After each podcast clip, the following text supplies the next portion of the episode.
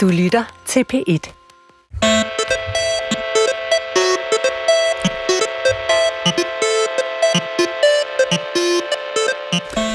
Djævlebogen er titlen på Asta Olivia Nordenhoffs nye roman om kærlighed i kapitalismens tidsalder. Om sex og penge, om vanvid og indre dæmoner, og om de navne og ansigtsløse forretningsmænd, der ifølge forfatteren er verdens djævle.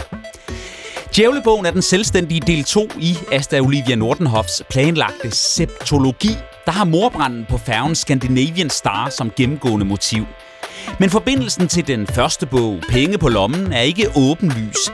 Kapitalismekritik er fællesnævneren, men det er et helt nyt univers og et nyt persongalleri. Men er kapitalisme virkelig djævelskab? Og hvordan fungerer Nordenhoffs dystopiske genrehybrid som litteratur? Det spørger anmelderne om i dag. Med mig er Camilla Løfstrøm, litteraturanmelder på Dagbladet Information, og Martin Ågerup, økonom og direktør for den borgerligt liberale tænketank Cepos. Velkommen til jer to. Tak. tak. Jeg hedder Mathias Hammer.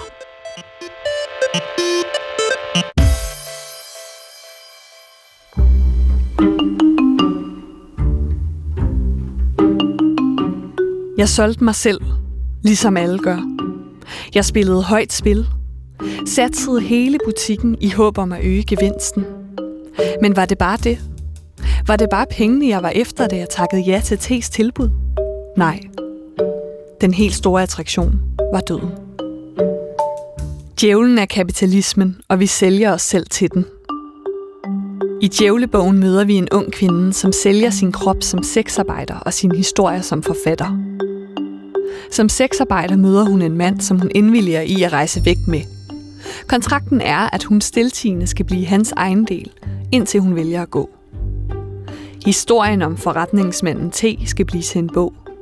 Og den bog skriver hun indelåst under lockdown fra en fremmed mands lejlighed i London.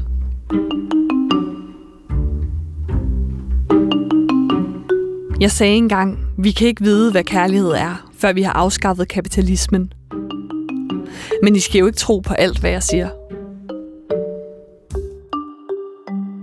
I bogen smelter knækprosa og antikapitalistiske paroler sammen og bryder fortællingen op om den kvinde, der sælger sig selv og leger med sine indre dæmoner. I bogens prolog afmonterer Nordenhoff Scandinavian Star-motivet, som hele serien ellers skulle kredse om. I stedet er det blevet til en erotisk gyser om forretningsmænd og djævlen, og nogle digte om kærlighed. Og sammenhængen, den må læseren selv finde ud af.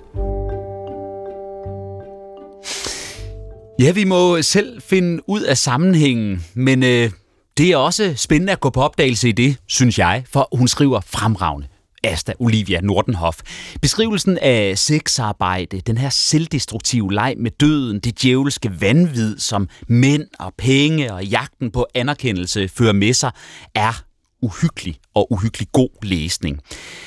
Det samme er øh, vreden, kompromilløsheden i det, som øh, kaldes romanens motto, hvor Asta Olivia Nordenhoff skriver, fuck mænd. Og jeg har nærmest lyst til at tilføje, fuck kapitalismens kynisme. Fordi øh, djævlen er til sydenlandet blandt andet kapitalismen og kapitalismens mænd, Martin Ågerup. Hvordan oplever du det billede? Jeg, jeg går ind for frie markeder og, og, og kapitalisme, så jeg kan jo ikke lade være med at tænke, at det er nogle lidt mærkelige metaforer på, på kapitalisme, hun bruger, fordi altså, hun bliver hyret til noget dybest set meningsløst.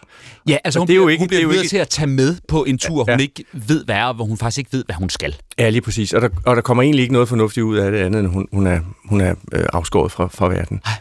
Og øh, det er jo ikke det, man normalt bliver hyret til i kapitalismen. Man bliver hyret til at producere noget. De fleste er jo stolte af det, de producerer. Altså en tømmer, der producerer et hus, øh, er stolt af, at huset står der bagefter.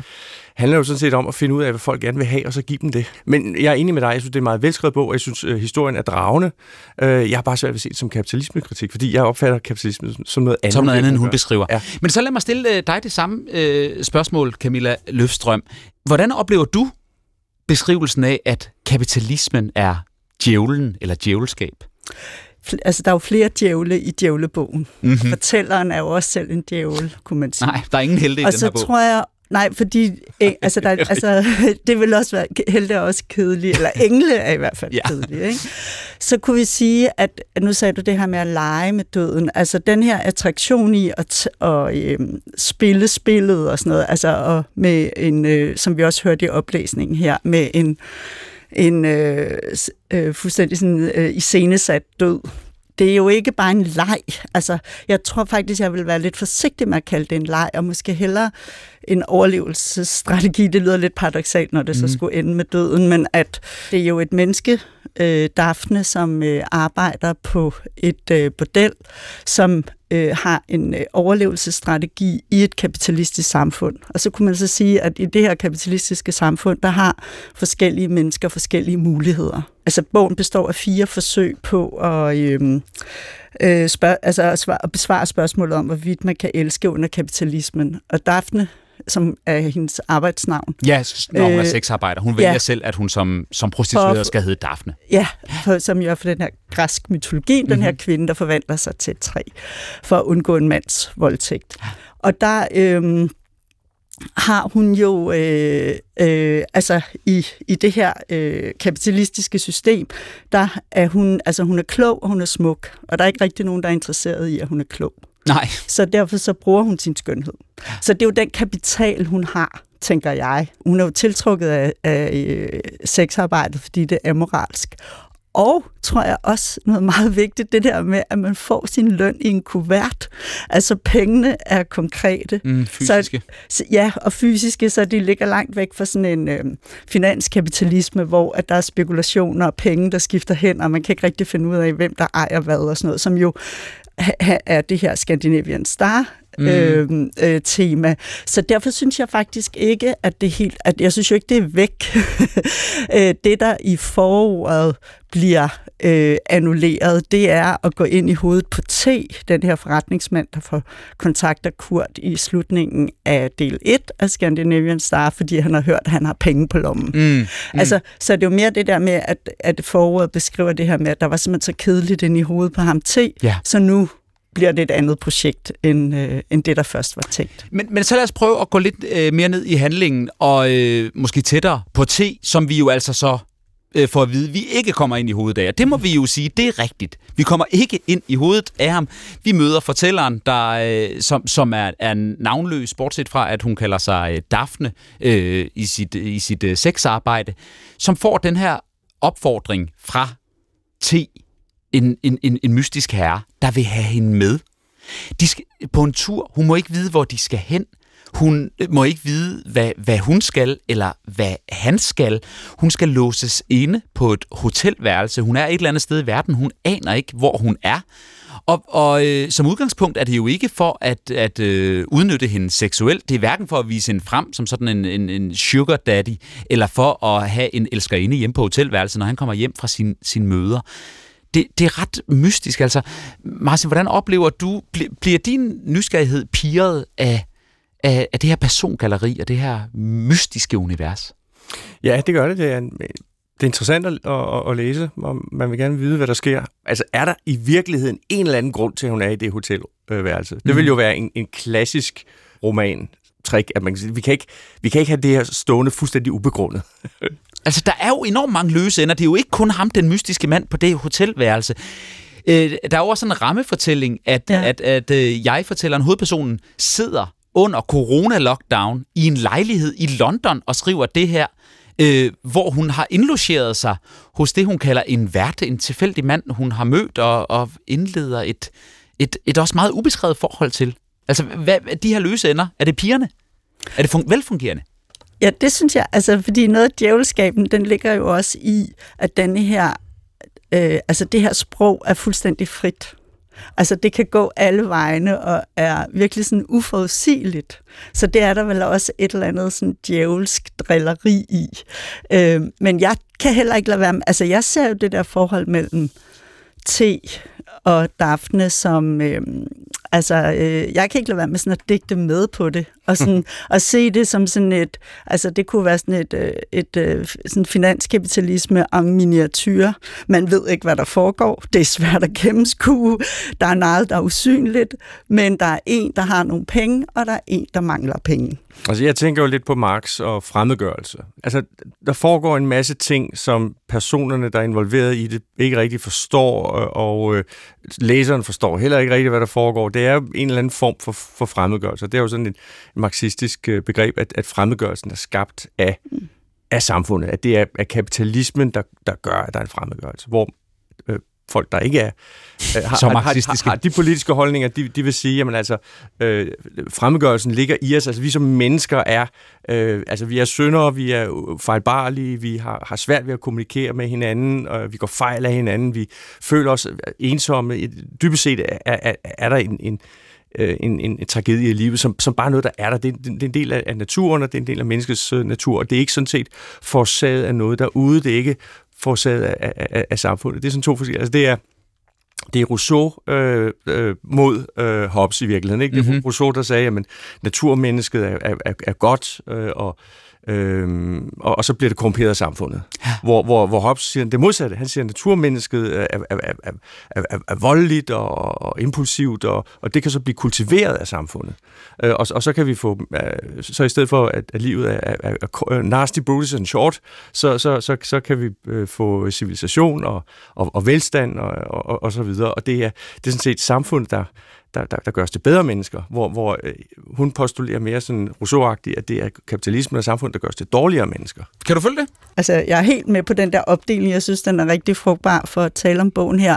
Og så vil jeg jo så bare tilføje, at den velstand og den civilisation, den er jo så kun nogle mennesker i den her verden for ondt. Mm. Altså, mm. at det er jo så der, hvor at øh, sexarbejde og øh, øh, kan, altså kan være en, en øh, mulig måde at få hurtige penge for nogle mennesker. Ikke? Jo, altså jeg synes jo, at øh, kapitalismekritikken er meget eksplicit. Du sagde det så fint, det der med, at øh, Camilla, at vi har den her mystiske mand, der har en masse penge, og som er sådan en fordækt mørke mand, der ligesom sidder i toppen af et eller andet kapitalistisk tårn og trækker nogle tråde, og dybest set kan, kan gøre, hvad han, hvad, hvad, hvad han vil. Øh, der, der er et citat her, hvor der står, knip da den djævel, vil jeg sige. Hiv bare pengene ud af den djævel. Det er altså djævlen, pengene, og det der med, at skulle have de penge, så, så har vi sex, eller så knæpper vi. Eller så. Altså, det, det, det, det, det er meget, øh, det, det er meget det er jo, altså, det er jo et temperament i bogen. Altså, der er jo også et andet, øh, en anden følelse, som handler om afmagt. Mm. Sig noget mere om det. Ja, altså, øh, altså der er jo øh, altså der er jo også en, øh, en kæmpe afmagt, og det kunne være, at vi skulle introducere et andet tema, der er i bogen, altså nemlig øh, psykiatrien. Ja, fordi øh, bog 3 at, er de, det er del 3 er ja, sådan set det, altså fordi det, altså det der med, at der er ligesom de her fire forsøg på at, øh, at besvare spørgsmålet om, hvorvidt man kan elske under kapitalismen. Ikke? Og der er det, vi har talt mest om nu, det er det her djævlen i højhuset. Mm, som også og, fylder klart mest, det er lidt. Som også fylder klart mest.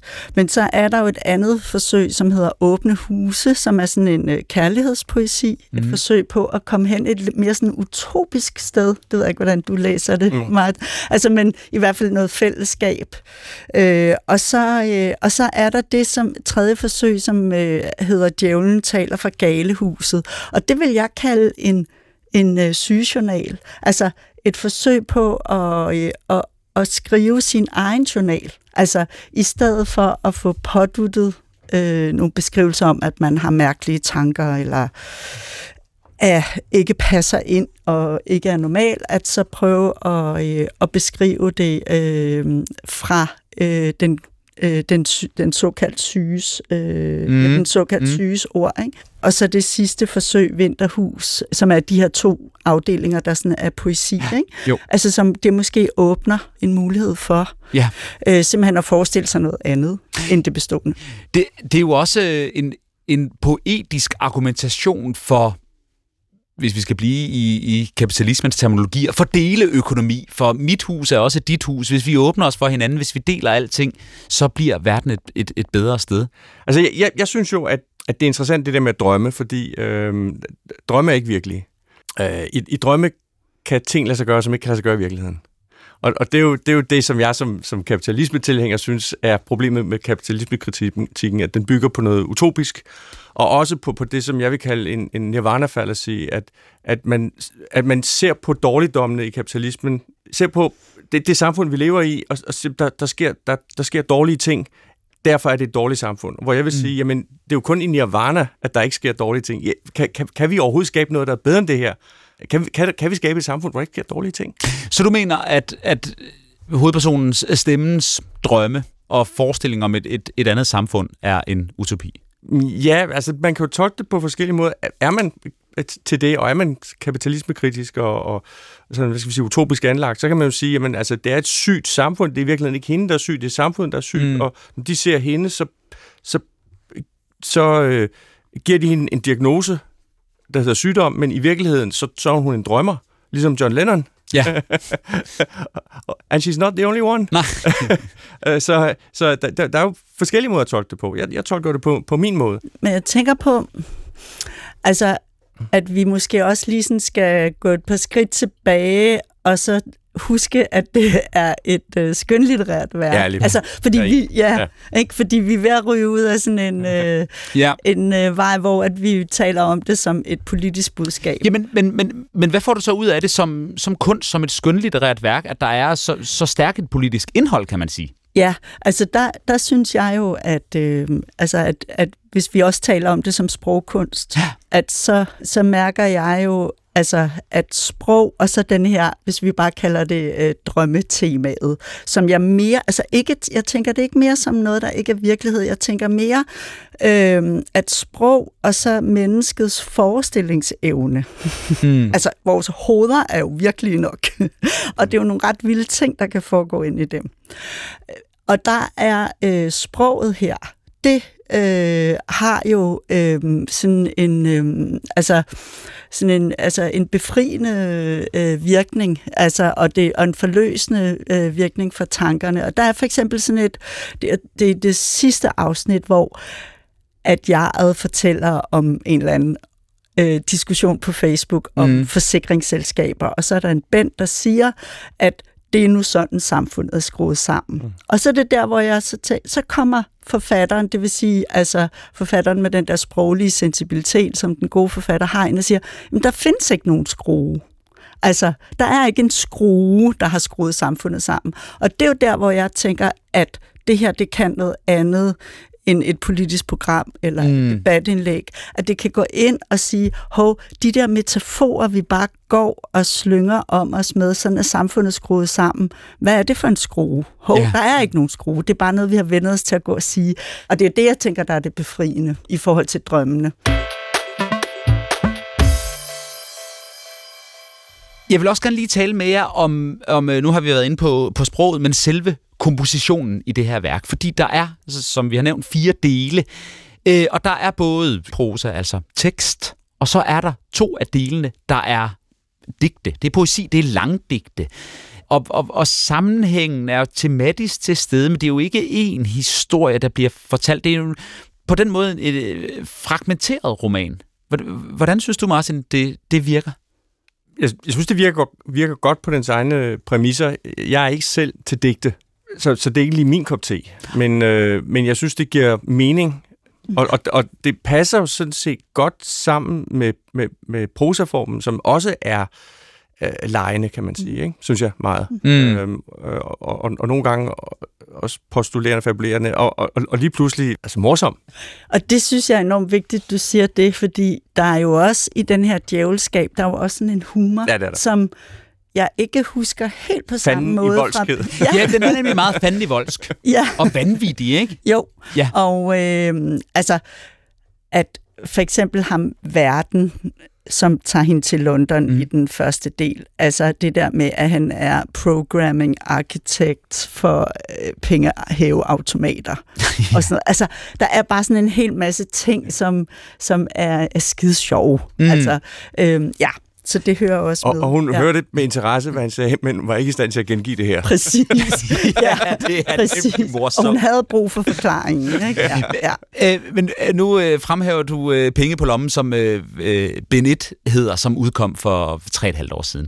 Og, og den måske manglende forbindelse, og i øvrigt er det hele det her bygget op omkring morbranden på Scandinavian Star. Jeg kan ikke rigtig mærke, hvor Scandinavian Star spiller en rolle her. Kan I det? Ja, Ja.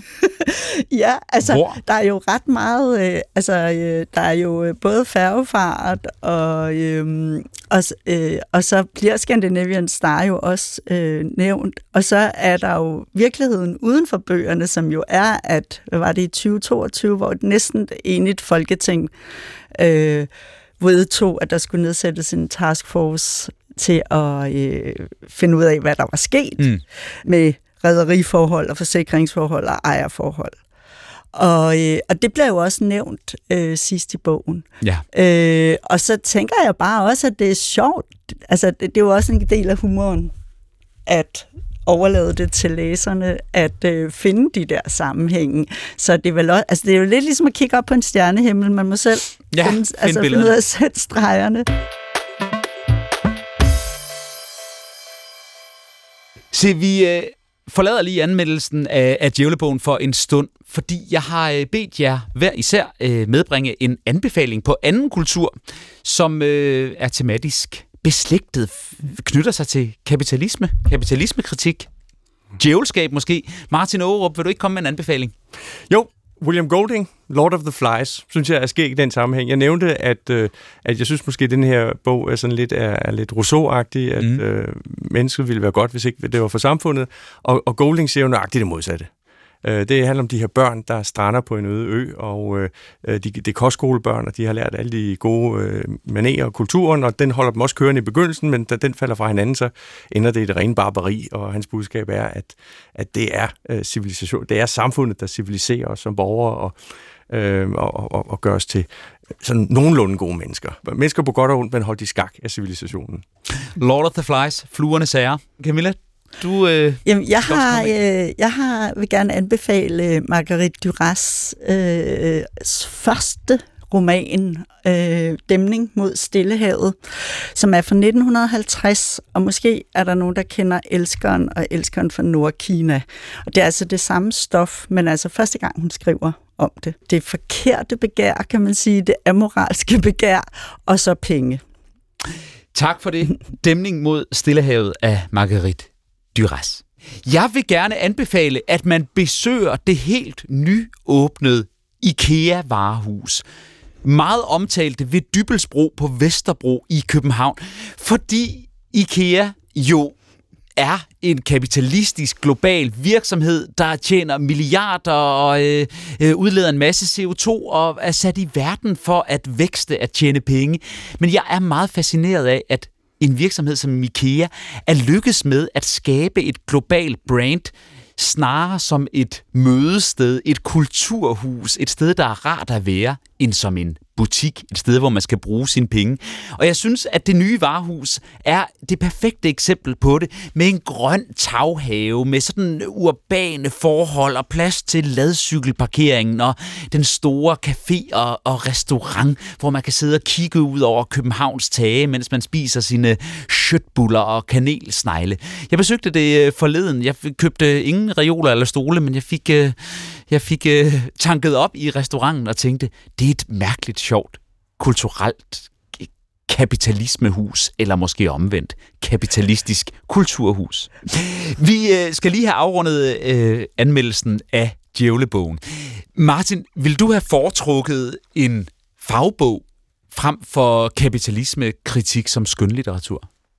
Nej, jeg synes, jeg synes det kunne være spændende med, med en, en kapitalismekritik, som jeg bedre kan forholde mig til, hvor jeg synes, man rent faktisk går ind i kapitalismens ømme punkter. Det, det, det synes jeg altid ikke skønlitterære forfattere er så gode til. For eksempel det her med, at hun vælger, at Scandinavian Star, øh, det må være, at der må være sket en forbrydelse. Der vil jeg jo sige, at det vil være langt stærkere kapitalismekritik, hvis, altså hvis det ikke var forsikringsvindel, men hvis det rent faktisk var, altså forsikringsvindel, det er jo bare en forbrydelse. Forbrydelse findes i alle samfundstyper. Men hvis nu det, hun beskrev, var et rederi, som på grund af hård konkurrence havde slækket på standarderne, og derfor udbryder der ved en fejl en brand, så er det da mere kapitalismens skyld.